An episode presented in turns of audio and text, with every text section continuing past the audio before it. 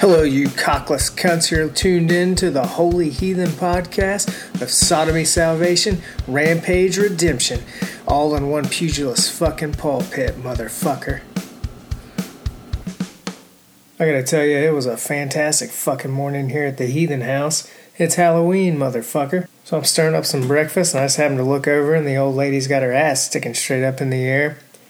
And with a coy little look on her face, she goes, Are you blind, motherfucker? And I said, Do you want me to burn your fucking eggs, bitch? Needless to say, we ended up fucking, but it was one of those already late for work kind of fucks. You know the type I'm talking about, where you're basically just jerking off with someone else's body.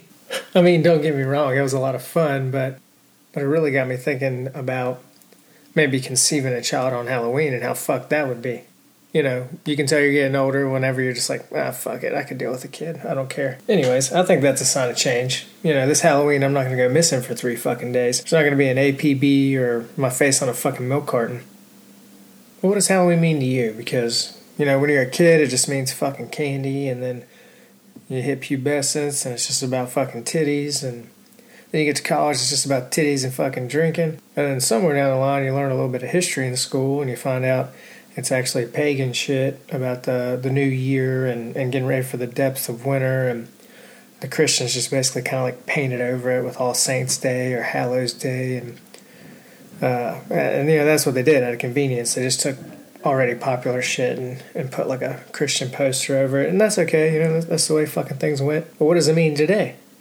You know what the fuck does it mean to you in the era 2020 with COVID and presidential elections and whatever else people want to fucking bitch about all the goddamn time. Personally, this is a perfect fucking time to take inventory, see what's changed, see what needs to change, and just keep fucking moving forward. And then I'm gonna get really fucked up because tomorrow is not promised. So here's a toast to you, you fucking classless peasants. Praise be to thee, a goddamn heathen.